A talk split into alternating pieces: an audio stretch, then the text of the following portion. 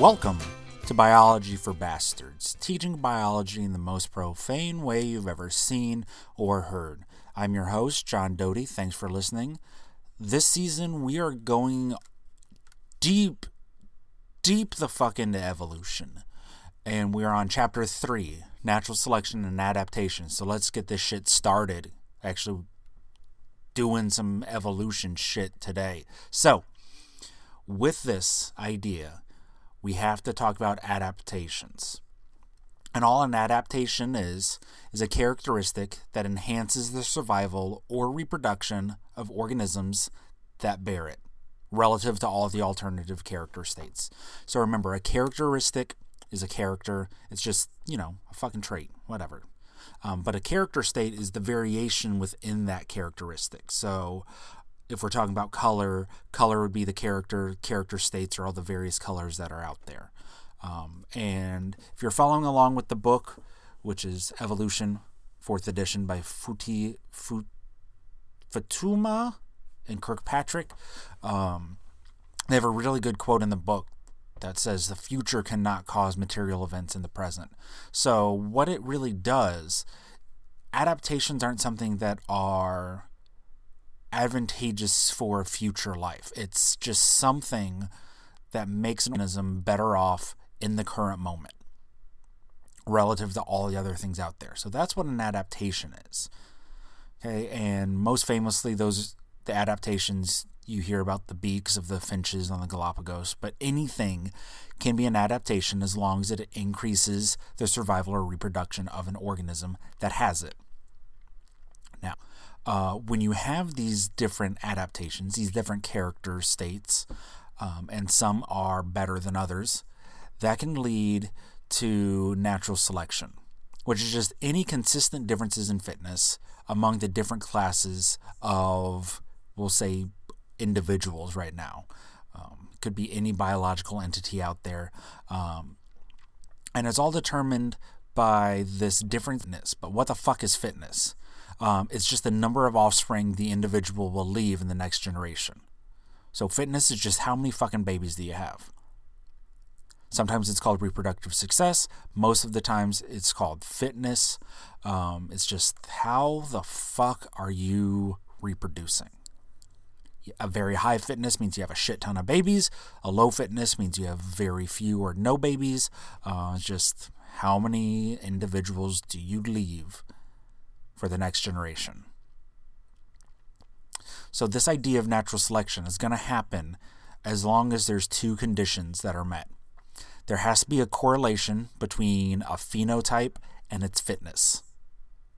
So, a phenotype has to increase or decrease fitness um, in order for natural selection to occur, and those variations in phenotypes have to be correlated with parents and their offspring. So, to put this a simpler way, because this is really wordy and fucking confusing as hell, um, the correlation between an individual's phenotype and its fitness, that just says, you know, a phenotype has to affect fitness. That's it. That's all that one's saying. And then the second one, the variations in phenotypes is correlated between parents and their offspring those variations have to be able to be passed on from parents to offspring. So they have to be inherited. So, really, all it's saying is inherited traits have to affect fitness. That's all this shit said, just in the most confusing way possible. Um, yeah, cool. So, a special type of selection, of natural selection, is sexual selection. And we are going to get into sexual selection more um, later this season. But it's just where males are going to vary in their survival and reproduction. Um, so some males are more successful at mating than others. Um, peacock is a really good example of results from a shit ton of sexual selection. That huge ass tail they've got um, is a result of sexual selection because the little blue eye spots on it, that's what the peahens find to be attractive. So, um, when you have sex, not when you're physically like winking each other or whatever, but in a sexual species, what's important is the genes replicate, but the specific genotypes don't. because you have recombination, the crossing over, the sexual, just how sex works. The exact genotypes aren't going to be conserved, but the genes will. So, what you can think of as fitness among sexually reproducing species is the survival of an allele. So, yes, it's how many babies do you have, but the reason we care about how many babies is because we're caring about how that allele is able to persist and survive over time and its selection among different genes. That's what we think of fitness when we're talking about sexually reproducing species. Um, and that's really important when you get to this idea of inheritance. So, inheritance is a really big thing that Darwin had no fucking clue about when he wrote his Origin of Species. So, that's kind of pretty awesome. Um, but if there is no inheritance, there's no way that selection can have any sort of lasting effect because you've got to be able to pass it on to your kids. If it's just something that you have and it's unable to be passed on, well, good for fucking you. You're awesome, but it's going to die with you when you die. Um, but that being said, it also counts if the inheritance, it doesn't have to strictly be like Mendelian inheritance. It could be epigenetic inheritance, or if you want to get a little further, it could be based on cultural transmission and cultural and social inheritance. So that's that's allowed too. That still works. Okay? But it's very important to note that natural selection is not the same thing as evolution.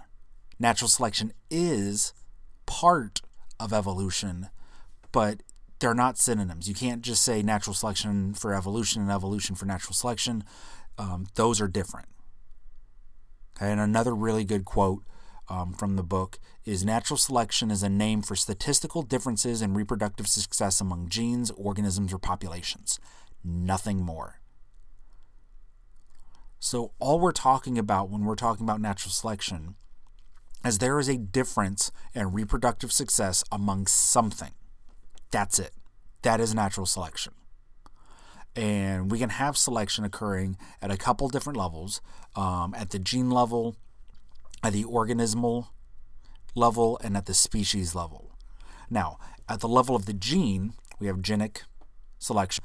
Um, we can have selfish genetic elements, which is going to be something that come up a lot this semester. Um, and that's just genes or elements that are transmitted at a higher rate than the rest of the genome. They may be detrimental to the organism, they may not be, um, but it's stuff like transposable elements or transposons um, and this th- concept known as segregation distortion. What segregation distortion is, it's when you have an allele that is passed to a heterozygous individual's gametes more than half the time. Now, if you're heterozygous, you are expected for half of the gametes to have one and half of the gametes to have the other. But with segregation distortion, for a variety of reasons, you don't get that. You get one that is inherited much more than 50%. So segregation distortion is going to come up a shit ton this season. So just keep that in mind. Segregation distortion is just when it's not an even 50 50 split in a heterozygous individual, when one allele gets inherited more than that 50% that you expect through Mendel's laws. Okay? Now, any gene that has increased in frequency can be considered a selfish gene, even altruistic traits. So he said they might be detrimental, but they might be beneficial. We'll talk more about altruistic traits um, in a couple episodes. Like I said, this episode is just kind of like an introduction to a shit ton, and we're to dive deep into this shit later in the season. We're still on season or episode three. It's still, you know, introduction. Okay. Um, so Something else we're to cover in a shit ton of detail later is kin selection. That's just where um, it's a type of selection where you have alleles that differ in fitness because you are affecting the reproductive success of individuals who carry the same allele because they are your relatives. So that's where you're like you're doing something and it's going to benefit your brother or your sister or something like that and it's going to increase in how common in frequency. That's the fucking word I was trying to think of. Kind of think of in frequency um, because of the effect it's going to have on those related individuals. But that's selection at the gene level. You can have um, selection at the organismal level, and it all has to do with, you know, affecting the fitness of that individual. You can't have something that reduces the fitness of something, even if it's beneficial to kin or to a, another group. Um, it has to benefit the individual. Because, as we said at the beginning, the future cannot affect the present. None of this shit's happening with the future in mind. So if you have something that's increasing in frequency in the population, it's got to be because it's beneficial for the fucking individual that has it. Not something where I'm just going to totally sacrifice myself for the benefit of my brother or the benefit of the species as a whole. That's not how it fucking works. It's just not. It's got to benefit the individual. Now, that being said, there are some cases where you have groups that have this differential survival, whereas some groups survive better than others. It's very, very rare that you have characteristics evolving because they benefit the entire population or the entire species as a whole. Very rare, but it does happen. Okay. Um, now, when it comes to selecting at the species level, so this is pretty big. Um, this is just where there's some species that are having a higher fitness than others. And there has to be some correlation between the characteristic that that species has and the rate of speciation or extinction. So when you look at stuff, um, asexual populations have a higher rate of extinction than sexual populations because they're less varied and they are less likely to be able to adapt to changing um, environments. Now, when we look at um, adaptations and how they work and everything, one way that um, characteristics can evolve is they can be what's known as an exaptation, which is a feature that originally has one function, but it gets co opted for another function during the course of evolution. So, um, like wings of some seafaring birds that you know, they're used to fly, but they have gotten really good at diving and they use them as paddles or flippers when they're diving beneath the waves. That's an exaptation. Okay. And it's really important to note that natural selection selects for certain things, and it is entirely possible to have accidental selection of something. So the example um, I've got on the slides, if you're following along on YouTube or on biologyforbastards.com, is there's this toy that separates beads out based on size, and it just so happens that every size is a different color. So what it's doing, it's selecting for a certain size, and the selection of a certain color is just a byproduct of being selected for a certain size. So just selecting four things, and then you can have these accidental or incidental selection of other features. So when we're recognizing adaptations and seeing why a trait has evolved, natural selection is one of the possibilities. Yes, that's true. Okay, but there are other possibilities behind it. Okay, so it might be the side effect of physics or chemistry, like hemoglobin. Hemoglobin in your blood, it, your blood is red because of hemoglobin. And that's just because of the iron in it. So it's there's no fitness benefit of having red blood. You have like horseshoe crabs that have copper based blood and their blood's blue. There, there's no benefit for having red blood, but there is a benefit of having hemoglobin. So it's just a side effect of physics or chemistry that could lead to and how a trait came about. It may have evolved by other mechanisms that we'll talk about later this season.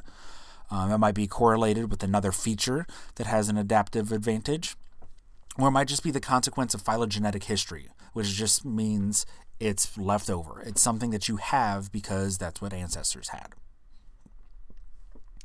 Now, when we are trying to figure out whether or not something is an adaptation or just something else, okay, there's four different methods that was to kind of infer that's an ad- that it's an adaptation.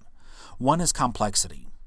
So a very complex structure like the eye can only evolve by natural selection. You don't accidentally evolve a super complicated eye with a lens and a pupil and an iris and an optic nerve and all that shit. That's not an accident. That is purely by natural selection. Um, we can infer that a feature is an adaptation based on what we would use to accomplish a similar task or how the predictions of a model might affect the function of whatever we're looking at, if that makes sense. That may not make sense. Um, but basically, based on the design of a structure, if it's something that we would use, like there's insects out there that have like gears in their legs at the joint, that's something that we would use. So we're like, okay, well, that's probably a fucking adaptation because that's that's really clever, like quote unquote clever. Um, so that's just something, another way that we can do it. So complexity, design. Um, if we run experiments and show that a feature enhances enhances survival um, in a way that's likely to increase fitness, th- then that thing's probably an adaptation. And then by comparing sets of species um, to test hypotheses and other shit, um, if we're like, well, we think this is going to affect it, and we look at this species and it has it, and this species doesn't, and this species who has it's doing better in this scenario, probably an adaptation. And then just kind of wrapping stuff up. Um, when it comes to selection, it can only fix genetic variants, so just different genes, with a higher fitness than other genetic variances in a particular population at a particular time. So all this shit that we're talking about that increases fitness and your number of babies and the survival of the alleles and all that shit only works for a particular population at a particular time. Things will change and possibly the selection for those genetic variants will change as well. So, that's the episode. Um, hope you're rating, reviewing, subscribing on YouTube, Apple Podcasts, everywhere else you get podcasts. Um, you can follow follow along with us on social media. We're at Bio for Bastards on everything. Uh, that's Twitter, Facebook, Instagram, YouTube, etc. Um, the website, again, if you want a copy of these show notes or you want to be able to pull up the video, uh, without going directly to YouTube is biologyforbastards.com. Our intro and outro music is the song Feeling Good by Purple Planet Music. I have been your host, John Doty, and until next time, thank you so much for listening.